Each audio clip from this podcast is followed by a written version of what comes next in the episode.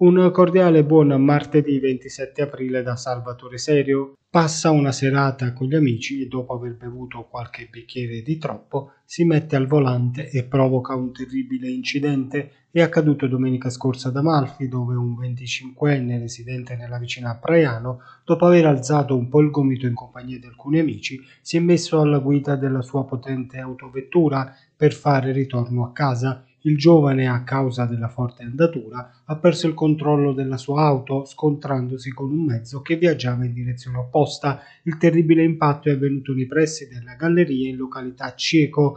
La forza dell'urto ha provocato la rottura della ruota posteriore dell'auto sulla quale viaggiava un ragazzo di Tramonti che si è staccata finendo la sua corsa a poche decine di metri di distanza. Fortunatamente nessuna delle persone coinvolte nel sinistro ha riportato gravi danni. Nel giro di pochi minuti sono giunti sul posto i carabinieri dell'aliquota radiomobile di Amalfi, coordinati dal capitano Umberto D'Angelo Antonio, che hanno effettuato tutti i rilevi del caso per stabilire la dinamica dell'incidente. I militari hanno immediatamente notato lo stato di alterazione nel quale versava il 25enne, sottoponendolo all'alcol test.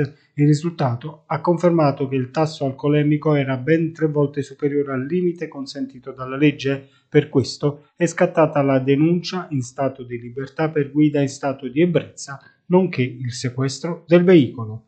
Il sindaco di Minori Andrea Reale chiede ai colleghi primi cittadini della costiera amalfitana di sfruttare questo periodo particolare caratterizzato da tante limitazioni legate al Covid per affrontare quegli atavici problemi che attanagliano la Divina. Vanno presentate proposte mirate su problematiche che affliggono da anni il nostro comprensorio nella sua interezza, spiega Reale la coscienza di riconoscere che preservare il nostro territorio non significa rimanere fermi di fronte all'innovazione e alla compatibile trasformazione, ma trovare un giusto equilibrio tra tutela e sviluppo per creare lavoro e benessere diffuso. Il focus dell'appello del sindaco della città del Gusto è sul problema del dissesto idrogeologico insito in un territorio come quello della costiera malfitana. Reale chiede di sfruttare questo momento storico nel quale le attività del territorio, in particolare quelle del settore turistico, sono praticamente ferme per portare a termine interventi che consentano una rapida ripresa.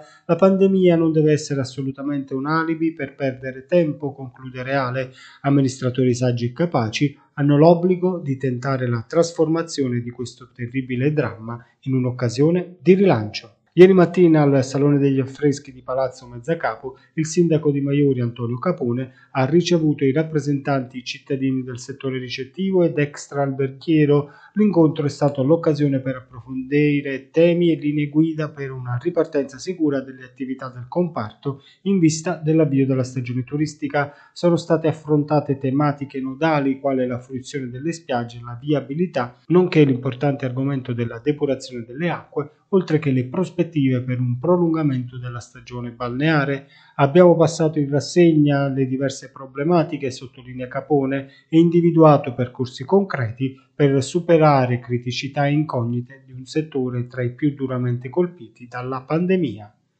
Chiudiamo con i dati legati all'emergenza coronavirus in costiera amalfitana. Nella giornata di ieri sono stati 8 nuovi casi di positività registrati, 5 a Maiuri, 1 a Minori e 2 a Vietri sul Mare. Fortunatamente si contano anche 5 guariti, tutti nel comune di Vietri sul Mare. Dall'inizio della seconda ondata in costiera amalfitana sono stati 2488 i contagi registrati. Le persone attualmente positive nella Divina sono complessivamente 147, mentre il numero dei guariti sale a 2316. Era questa l'ultima notizia. Vi ricordo che è possibile ascoltare il nostro radiogiornale su Radio Divina FM e sui canali di Amalfi Notizie, Spotify, Google Podcast ed Apple Podcast.